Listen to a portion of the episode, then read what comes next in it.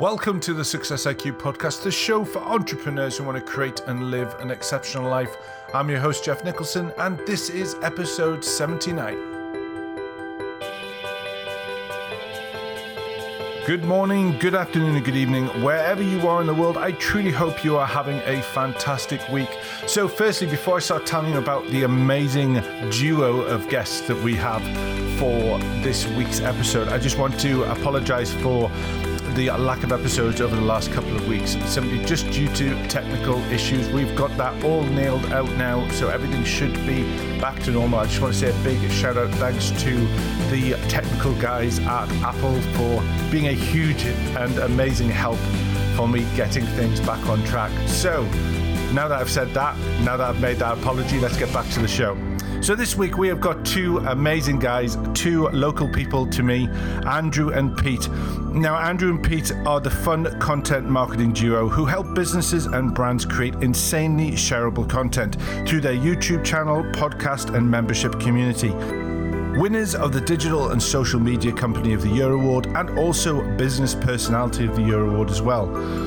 As the authors of two hit books, The Hippocampus and The Content Mavericks, they regularly keynote international conferences and have been featured on sites such as Inc., Huffington Post, Social Media Examiner, Conference and Convert, Entrepreneurs on Fire, and Kim Garst.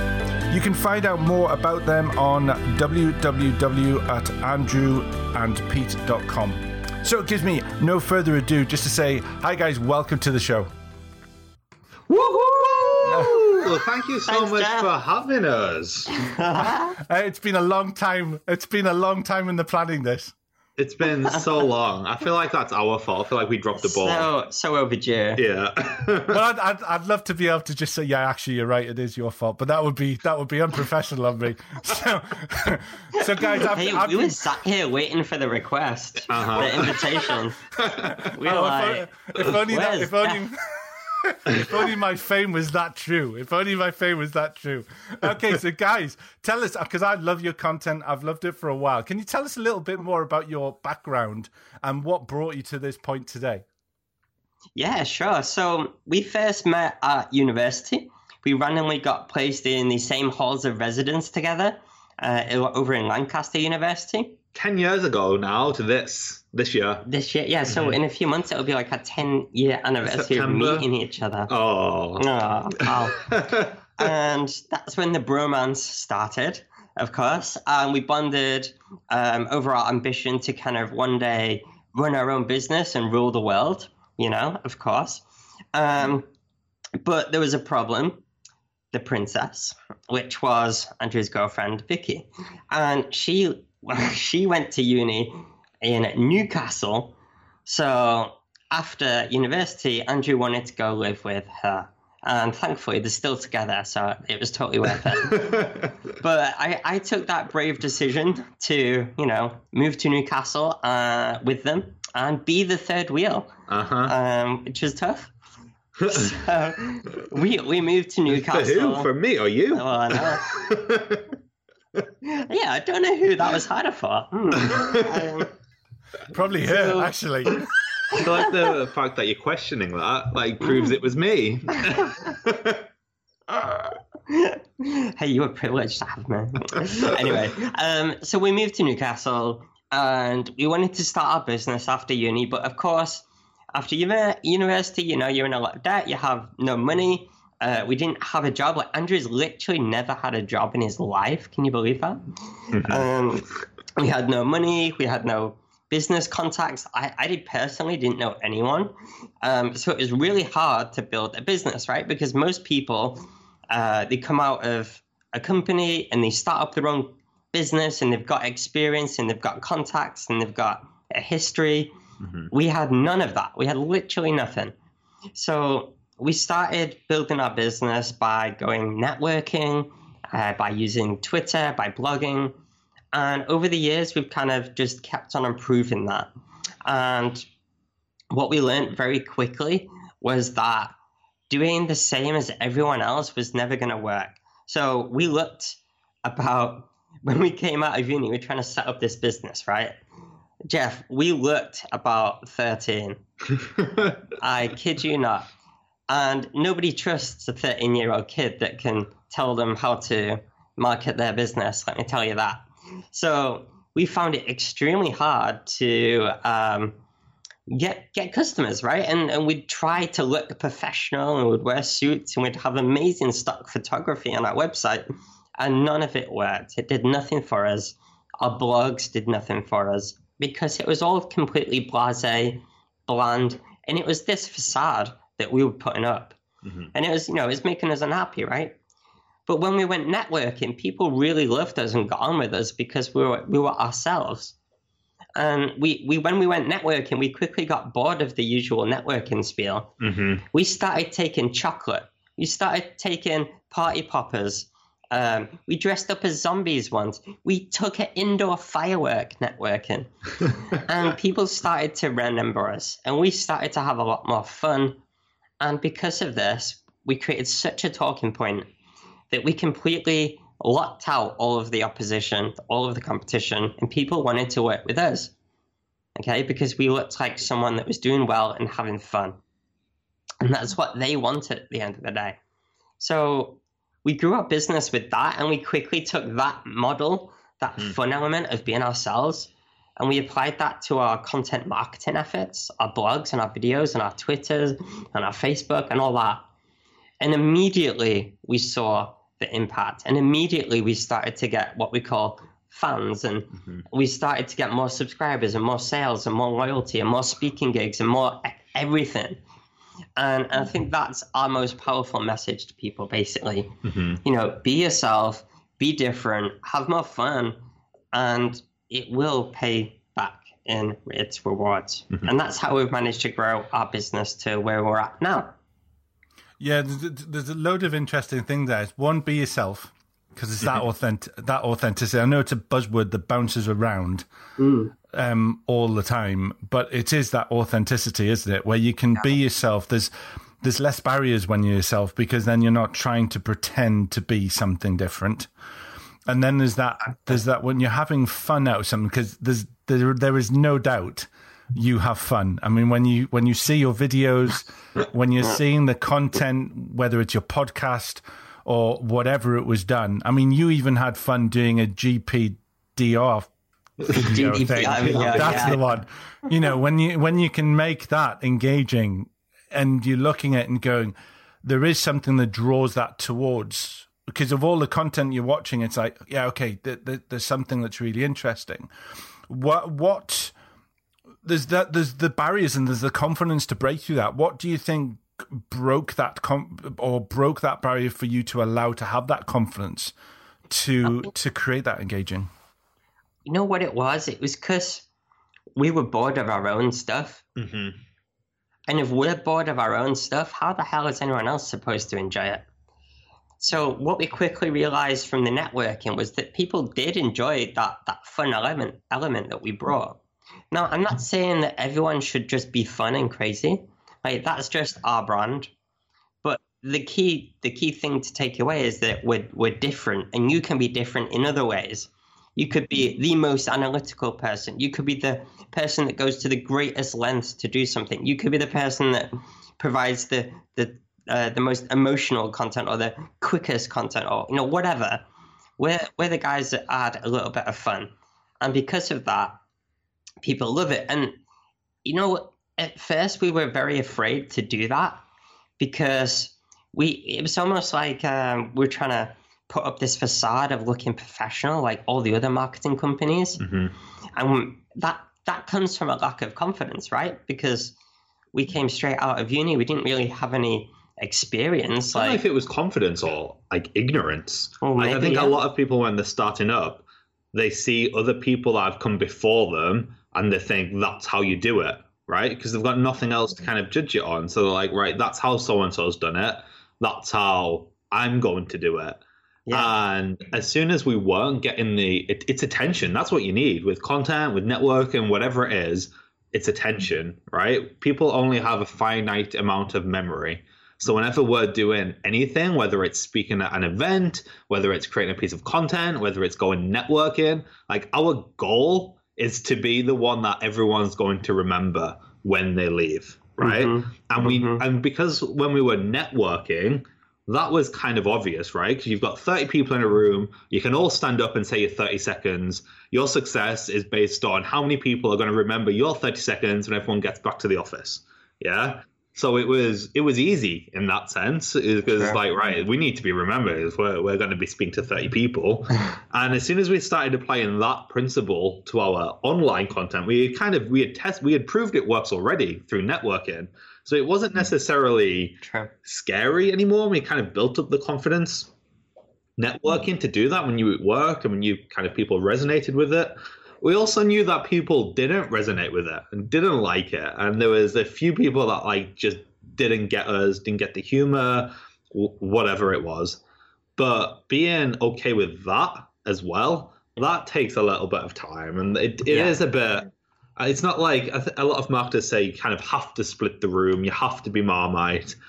But it hurts, you know, if somebody like doesn't like you, or if somebody said something like bad about you. Yeah, if they say like you're cheesy or daft or silly or not serious, I could never work with you. It hurts. It does sting. And like you will still get the emails, the social media messages, usually emails to be fair. Yeah. Like people are mean on email. that accountability of people seeing it in the open on social. But you just have to kind of realize it's a sign of something's working. Yeah, because if you are getting people that hate you, you probably are getting people that love you as well. So for every one message that we're getting that says like, hey, you guys are like cheesy, like what the hell, unsubscribe me. It's like, unsubscribe yourself, whatever. You know, we'll get 100 or 1,000 positive messages and positive signals. Yeah. You know? So we do know we're not just trying to get people to hate us. We're not trying to get people to hate us, but we are trying to get the right people to love us. And by doing that means that some people aren't going to resonate. Yeah. And do you know what it does as well, right? By having that perspective, it means we absolutely love our customers, right? Yeah. So when people actually go past like just commenting on social to actually buying from us or joining Atomic or booking us out for a one-to-one. Like we have never had a customer that didn't like us because they filter themselves out that we didn't like, I mean, because they filter themselves out and so we get on so much better with them. Yeah. Yeah. And it's, and it even increases the element of fun when you're working with your clients, which even increases the more worth when you're doing it as well, isn't it? Because you've got more emotional buy-in from each other when you're with that deepened relationship. I feel like they know what to expect. You mentioned before the GDPR video, which is, you know, a funny take on GDPR, but we explain GDPR simply. But Andrew has just broken out of prison, is in like a fake prison outfit. It's quite humorous, but we do get across the serious, you know, all the details you need. But it's funny because we get comments like, hey guys, I've just spent a ton of money on this 5-hour GDPR workshop. I watched this video and I've learned more in your 5-minute video than that whole workshop. And it's because it's more entertaining and you know, they're going to actually pay attention and take away from it what they need rather than being bored to death. Yes. But it's this thing that you talked about. It's this thing when you start out and you model what everyone else is doing. You know, I was no different when I started my businesses. You know, what is expected of a therapist or a coach when they first started, and is, well, everyone is supposed to show up like this, and everyone is supposed to call themselves like this. And it takes, you know, and I very quickly realized that if this is what a coach or a therapist is supposed to do, I'm not going to enjoy a big part of what I do, and I'm actually doing it because I want to help other people. So I need to change how I do this. And it took me longer than I care to admit, breaking past that bit and getting the confidence to be able to go, no, I'm me. And I have to have the confidence to be me and if people don't like me, so be it. And I recently did a talk, Kick Mediocrity in the Nuts, I called it. And the amount of people, I did one called Kick Mediocrity in the Nuts and another one called Shit Happens on the Road to Success. All true, you know, because it's true. But it was amazing how many people sent me messages going, I think that's terrible that you said that. And I went, tell me if it's not true, or tell me if you would, you know, if you want to stay in a mediocre life, then that's fine. Or if everything happens great on your road to success, does it? And they go, no. And I go, well, then that's fine. And as you say, it's a filter. It lets people sort of go through that and going, I get enjoyment out of working with people who want to make big shifts. You get enjoyment from, you know, having fun in what you do and making people create great, rememberable content. So it's, you know, if people, but there has, for me, it's that win-win. You know, if you're just doing the same old, which unfortunately a lot of either coaches do and probably a lot of marketers do as well. It's like, oh, for God's sake, man, it's just the same old stuff. There's nothing new, you know, and it's, so let's go into that a little bit more. How, is there any guidelines that you could help the listeners to help them start looking at creating more engaging content? Well, I think the first kind of test is, are you enjoying creating it? Oh, that's a good one. I feel like you need to. You having fun, Jeff? Well, that's a really good, interesting one, because there is an awful lot of people that will, like, I love podcasting, and but I really do struggle with blogging because I'm dyslexic, and it's in as much. So there's a question that I'll ask on the back end of this once I've done that, and is if you're enjoying it, you're right. It's easier in one way. But so carry on with what you're saying, because I'm interested in hearing what you're saying about this. Yeah. So you have to enjoy actually creating that process, and you kind of have to want to almost look forward to the process of creating content. The second thing I would say is that it sounds a little bit airy-fairy, but it honestly works. And whenever we're working with any clients, we get them to nail down 3 standout brand values. Right? So these are 3 things that makes them unique in their industry, right? Or a way of how they, and it's how they want to be perceived when they're not in the room. That's kind of the key here. Now, when we start doing this with clients, what a lot of them will use as these 3 standout words are words like great quality service, or I'm professional, or I speak plain English. And we say, no, you can't have those, right? They're important, but they're not standout. So we actually drill down into 3 ways that they are actually unique, right?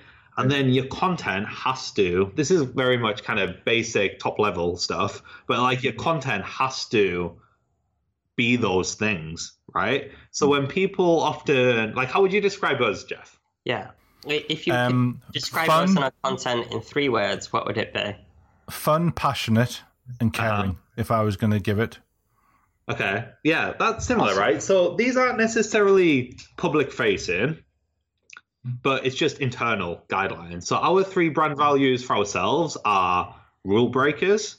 So that incorporates like kind of the fun element. We don't want to be doing what the creative, side. We don't want to be doing what everyone else is doing.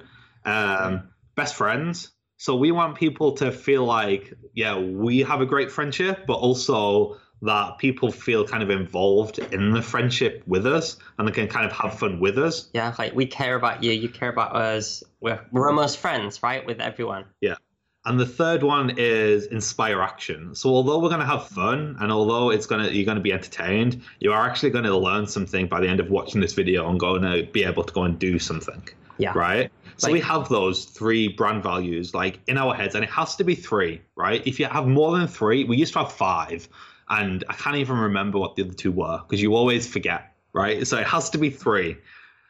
And then you've got something to kind of measure yourself against. Now, this should be those 3 brand values need to run across everything, not just your content. But when it comes to content creation, it's thinking, right, how do I make this blog more rule breaker-ish? Mm-hmm. Or how do I get this blog to inspire more action? Even this podcast interview, okay, how many of your guests introduced when you say hello, welcome, blah de blah guest, how many of them say woohoo like that? Yeah, no, absolutely. None of them, right? No. So immediately you've got the fact that we are distinctively different, and we are having fun already. So that's our first brand value.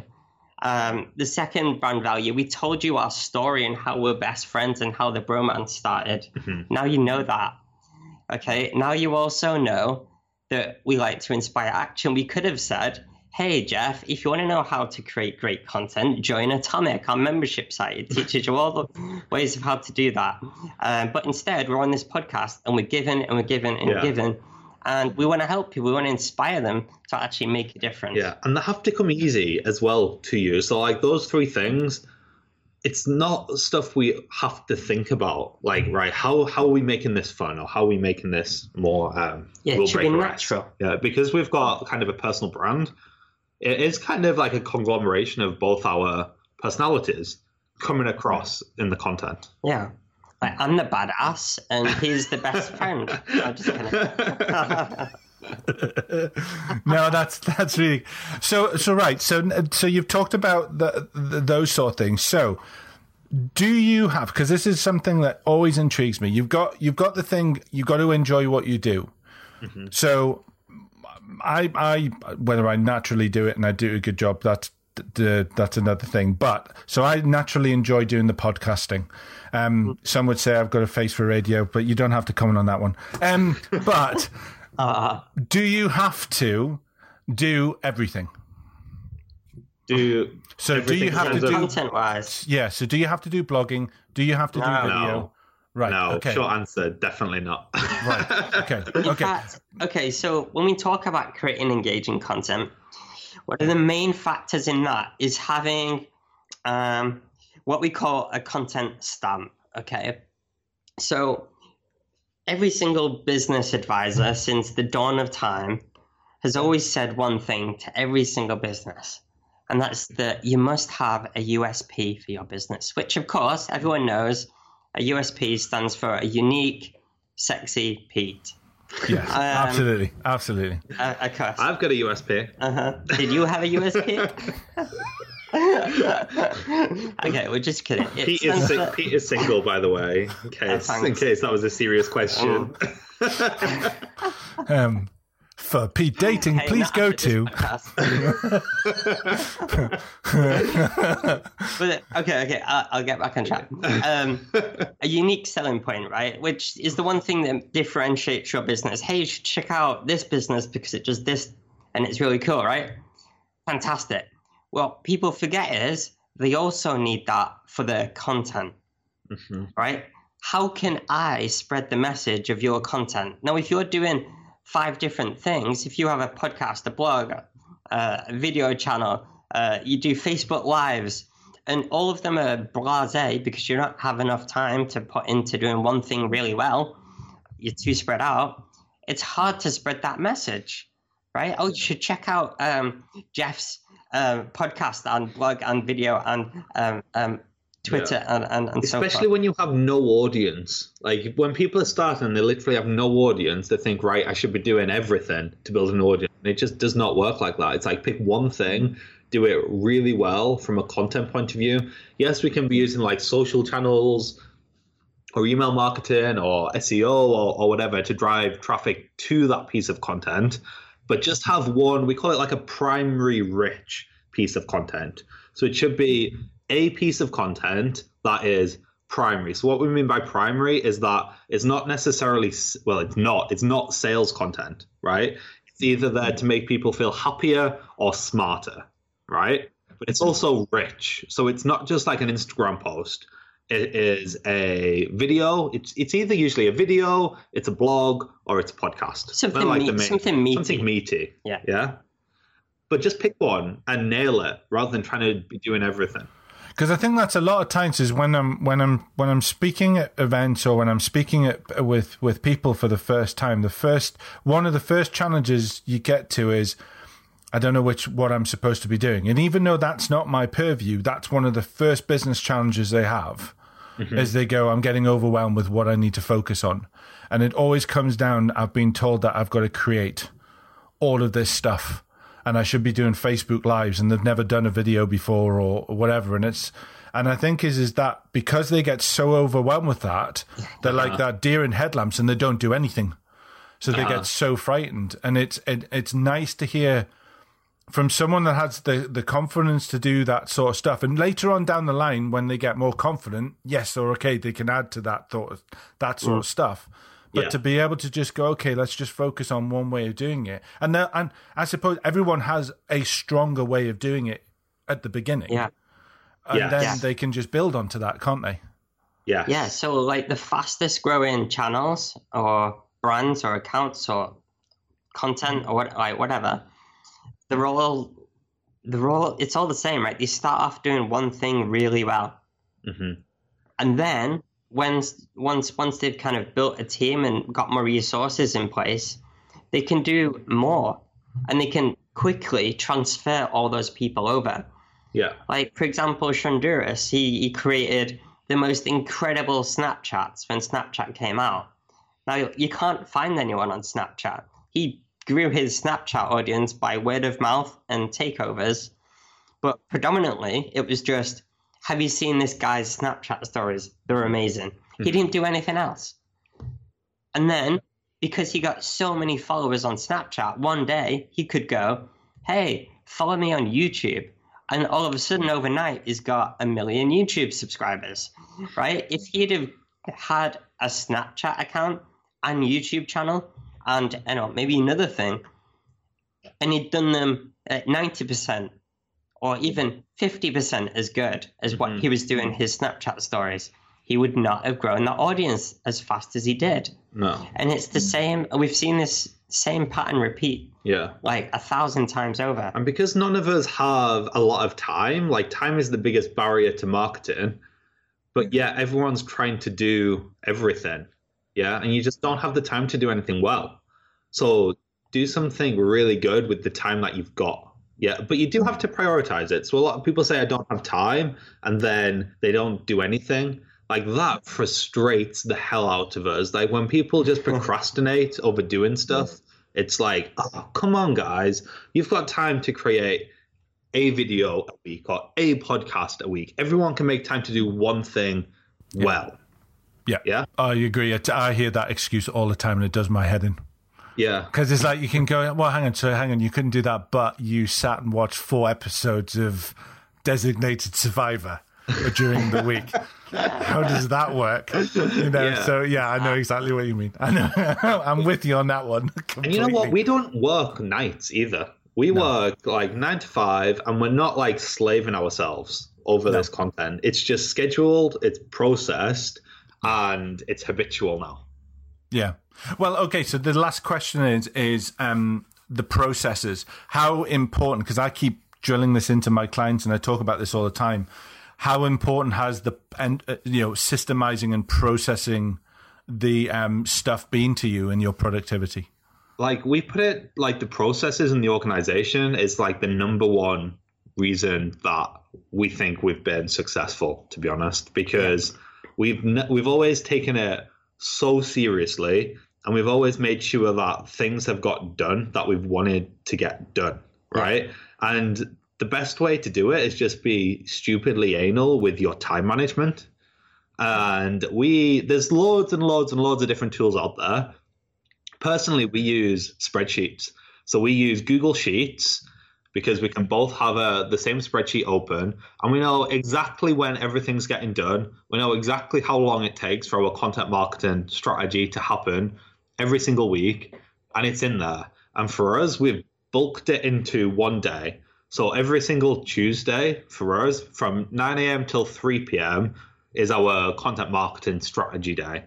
And we get every single thing done on that Tuesday, scheduled, rocking. Obviously, you need to go and like reply to your Twitter notifications every day, et cetera. But like the bulky stuff, the video stuff, the scheduling, the editing, all of that stuff, every single Tuesday, just one day a week, right? You've got another 4 days to go and procrastinate your ass off. Do whatever you want. One day a week, dedicate it to your freaking marketing. Absolutely. Brilliant, guys.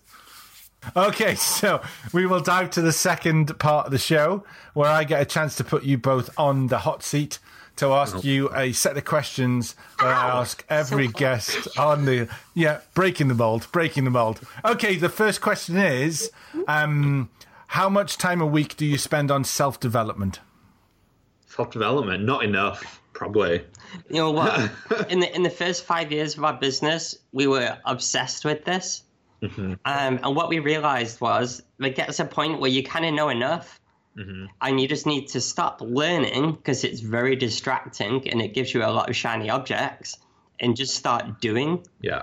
So, yeah, maybe Andrew is kind of right there and kind of not, because at the beginning, we read all the marketing books there was. We read all the blogs there were. We attended a ton of conferences. Yeah. And do you know what we do now? We do the conferences. That's how we kind of self-develop. We take time. We go to Social Media Marketing World every single year, and we're doing like 2 or 3 UK conferences as well. And we're just getting out, and it's self-development, yeah, because we're learning, but it's also giving us that space to think of new ideas, right? Mm-hmm. So even if we're sat in a session and we know everything that the speaker's telling us, it's like having that time to actually think about how we can be applying that to our business. Yeah. And just talking to other people in your industry, yeah. Like if going to like, find the best industry events in whatever industry you're in, go and talk to people. That's how we do self-development. Yeah. We're in masterminds. Yeah, we're in mastermind groups as well. I was going to say that, which is kind of like a kind of form of self-development. Yeah. Because I think oftentimes... Okay, we do more than I thought, actually. Yeah. Rather than like... If you were, right, let's say, for example, you want to learn about content marketing, or you want to learn about how to write a book, right? You could spend hours and hours trying to research online, all that stuff. Or you could just go and ask your most trusted person who's already done that. Yes. And we do that a lot. We actually just pay for like, we either pay or if we're friends with them, we just ask them. Like, just ask the leading people. Like, hey, like, how do you do this? We want to do it. Like, we've even just done that. Like, we've been cheeky. Like, when we were younger, we've just literally like asked like the most respectable person we know on that topic, how do you do this? Because you're nailing it. And a lot of the time they're happy to just give away the time for free and just tell you. That is so invaluable. Yeah. And it's very efficient. Absolutely. Yeah. But and that's the thing is self-development isn't always about just reading copious amounts of books. Yeah. Self-development is about thinking smart and with that constraint of time. Yeah. And going, I mean, for me, is the most valuable amount of time is either going to seminars, like, you know, or conferences or whatever, or my mastermind group. So it's or, you know, or listening to audiobooks when I'm out in the car more than sitting and spending 3 hours reading a book or whatever. Yeah. So it just, you know, it just, which to be honest, I don't really do. I will spend listening to stuff rather than reading. So I think it's about using it. And you guys are so right. There's not much point classing, just sitting, reading books and not doing anything with the knowledge. Yeah. As development, because you're just going through the trap of self-development. You're not developing. You're consuming without taking action. So I feel like our self-development comes from actioning, getting frustrated, and then learning how to do something. Which is the best way to learn, isn't it? Yeah. It's like, why I want to do this. How do you do it? Yeah. Oh, it's not working. Yeah. No. Okay.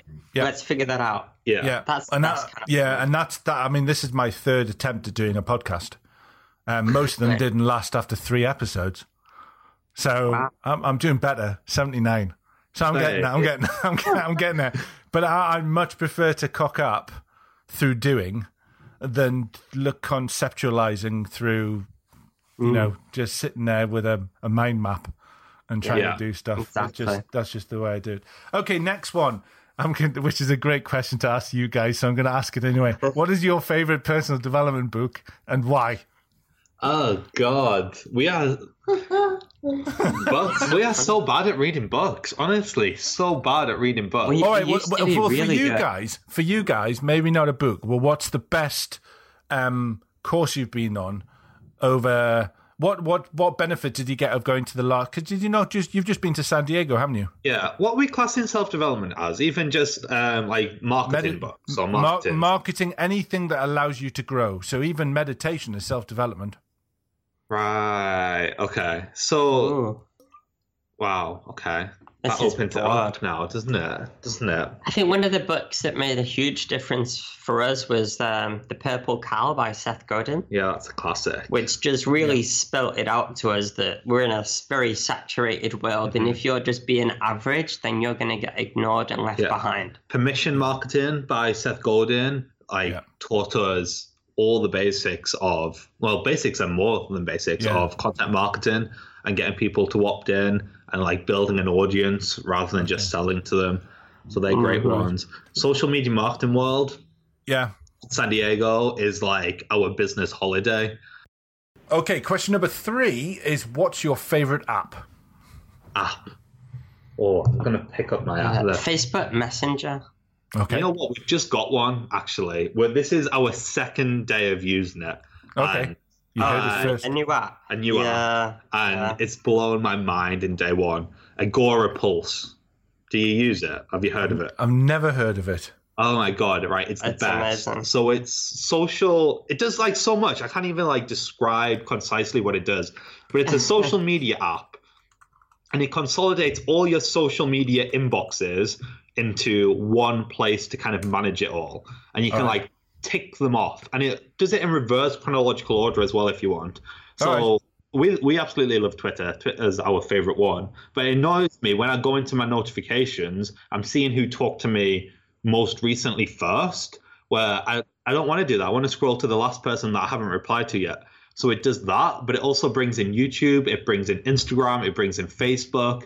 You can publish from there as well. Oh, yeah. You can do social listening on it. You can schedule from there. You can even create categories. So it replaces any social listening tools that you might have. Mm-hmm. It replaces things like Meet Edgar or kind of the schedulers like Smart Key or Recurpo. But like it can, it's an all-in-one tool. Oh, wow. Mind blowing. Yeah. Okay. Cool. Okay. Excellent. Question number 4 is, what's your biggest business mistake and what did it teach you? We got asked this recently. What did we say? Our biggest business mistake. Not being on this podcast sooner. Yeah. Oh no, I know. Good answer. Yeah, that's good. We made so many mistakes. I'm trying to think of like a big one. I know what the biggest one was. Yeah. It was not getting focused soon enough. Okay. So we were very much exactly the opposite of what we said before. We were on all the platforms trying to do all the things. Okay. And be everything to everyone. Okay. And so like our biggest advice or our biggest mistake was to not focus down on what we were offering people. Right. What we were talking about and where we were talking about it. Yeah. I would also say not jumping on video sooner. So we can. I don't know why it took us so long, but it was the obvious choice for us, and I wish we had jumped on sooner. Yeah, true. Okay. Next question is, what are your challenges in harmonizing work and life, and how do you manage them? I think for us, we love what we do so much. And we want to go faster, further. Mm-hmm. And there's always been that frustration. We've always had this frustration that we're not where we want to be, right? And we've probably had this for a good few years where we were looking up to all these other people in our industry and thinking, God, our audience isn't as big as them, or they're making more money than us, or whatever. But we were achieving all these amazing things, right? And it was like, I can't remember what the breaking point was, but there was a point where we thought, you know what?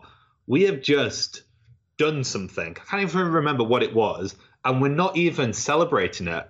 Where, like, a year ago, if we had just done that, like, we would have been over the moon, and all of a sudden it's not important anymore. So we started creating what we call our victory boards. So we've got a few in our office now. So rather than having vision boards, what we want to get to, we started documenting every single win that we had, right? So we can look at them and think, you know what, we're doing okay. Yeah, we're doing all right. Yeah, I know. I in my journal I record all my successes because that's one thing that not enough people do. Yeah. And it's something that you should. I know someone who I know has an ego record book. So he calls it an ego record, but it's just for him. It's not for anyone else. And I do remember, and I can't remember if it was Jack Canfield or Mark Victor Hansen, but when you go into his office, his full wall has got all of his awards and everything on it.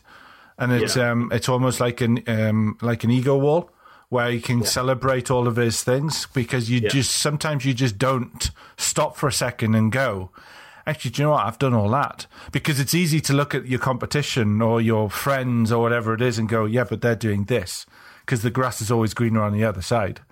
But you don't stop for a second and just go, yeah, but look at actually what I've done. Yeah, and I think it's a really important message, because the more success we have and the closer we get to those people who we thought were amazing and who we looked up to, the more we realize that, hey, we're doing better than them, or hey, like, their life isn't as great as what we thought it was. And, you know, I've been beating myself up for the last 4 years wanting to be them. Yep. And nothing like what we thought. Yeah. And I think this is really important, because a lot of people are beating themselves up and getting down about, you know, they're not where they want to be. They're not getting the success fast enough. They're not where that person is. And that can make you feel really down and depressed. But it's not, it's about realizing that the grass isn't always greener on the other side. And actually, look back at what you've done. You're probably doing really impressive stuff. And the people around you admire you and love you to bits. Mm-hmm. And yet the only person that doesn't is yourself. Yeah. No, totally agree with you. Yeah. That's a tough thing to overcome, but you can do it once you realize that. Mm-hmm. Yeah. And stop thinking that just because life looks great on Facebook means that life is great for those other people, because it is a very different world when you pull the veil from social media and you actually see what's on the inside. Yeah. So people have got to be so careful with what's, and actually part of that is I don't think people have a clear definition of what success means to them, which I'm gonna ask you that question in a second, so be prepared. Oh God! Right. Okay, question number 6 is: what advice would you give an entrepreneur that you wish you had known starting out? Don't think that you have to do it exactly the same way as everyone else has done it previously. Mm-hmm. Like that's the easiest way to just blend in, is just try to be what everyone else is in your industry. Yeah, that's so true. No one said that to us when we started, and I wish they did. Yeah, take fireworks to network events. Yeah, no one gave us that bit of advice. Okay. Question number 7 is: what is your definition of success? It's a tough one, and I feel like there's different levels of success for different areas of your life. Yeah, I think if you're happy and you can sleep at night, then that's pretty successful. I would agree with you on that one. I think if you've got time to like appreciate and enjoy things, that's amazing. Like we love what we do. We love everyone that we help. And then when we go home, we can do the things that we love to do. And that's really important. But I think what's also important for you, happiness and success, is kind of making sure you keep on improving. Yeah. Like self-improvement is a big thing for me and Andrew.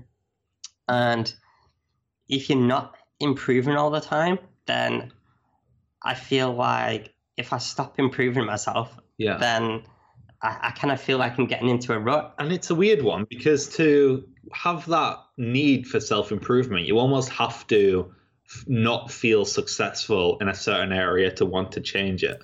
Yeah, so it's part of growth, isn't it? Yeah. So it's almost like you need to appreciate what you are successful at, and then realize what you're not successful at is just part of the journey, and being happy with that.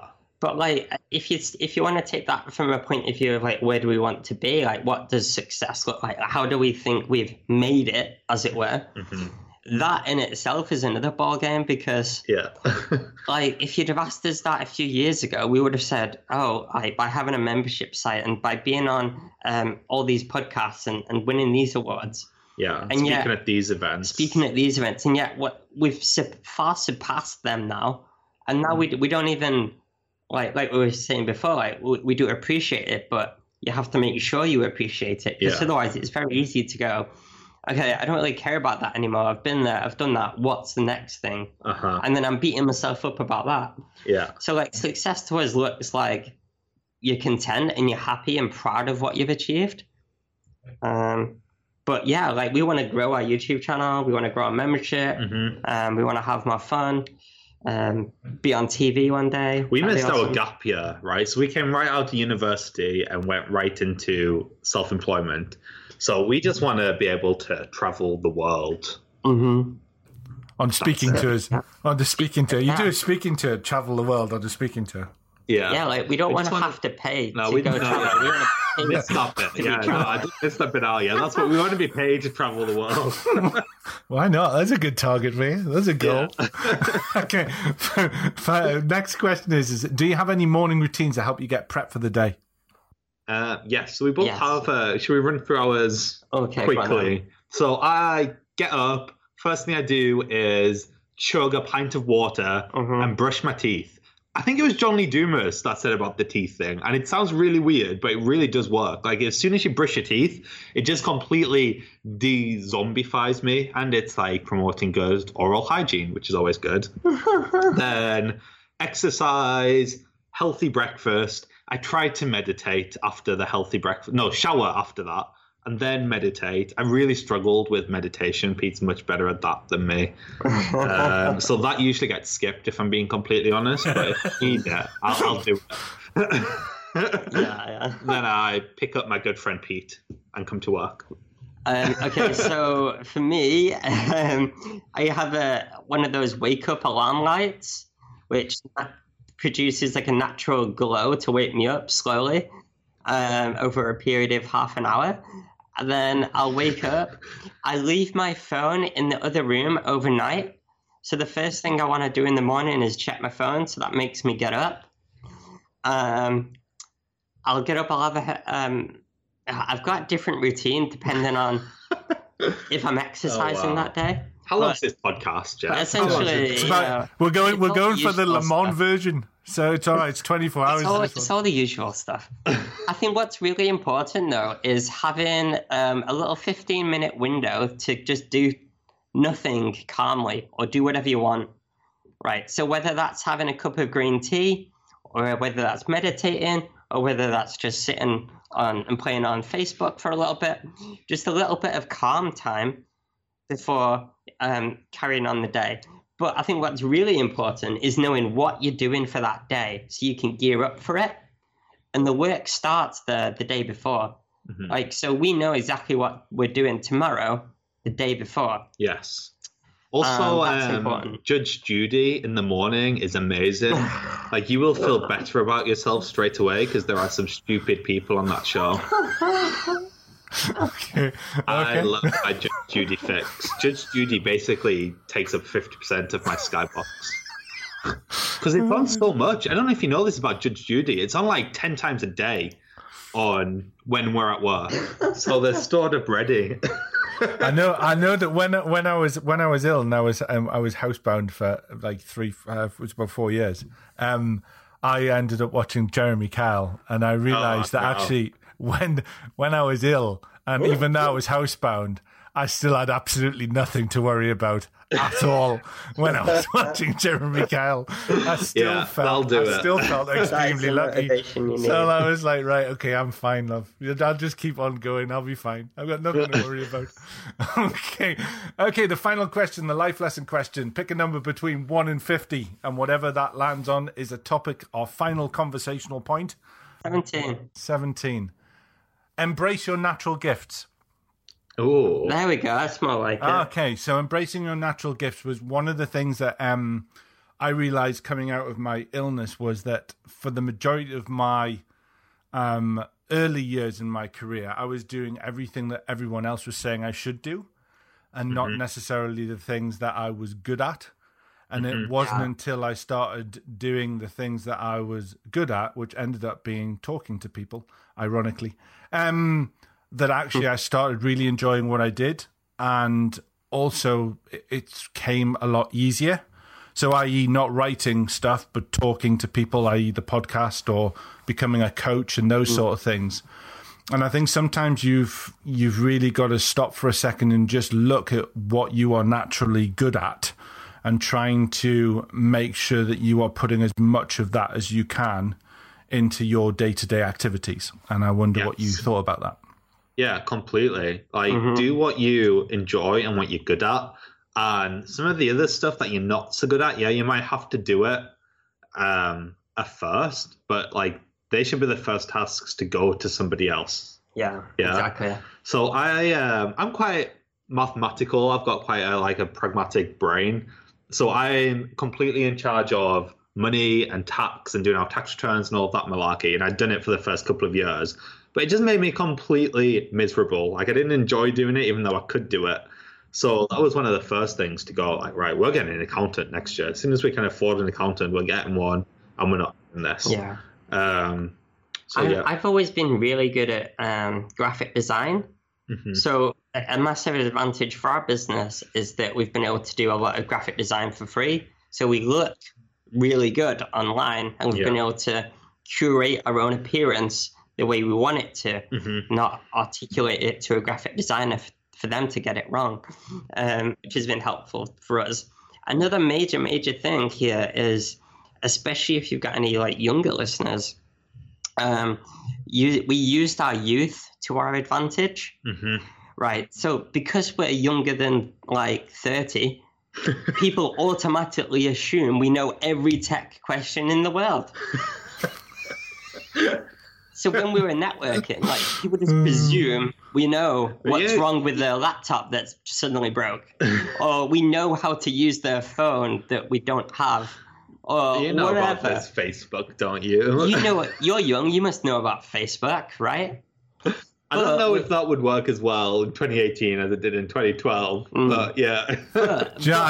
Ironically, as our advantage. Yeah, ironically, the same thing happened to me back in 1996 when all of a sudden it was, oh, hang on, you know how to use Word. We're going to put you in charge of our full Unix networking system and our phone systems. And it was like, what?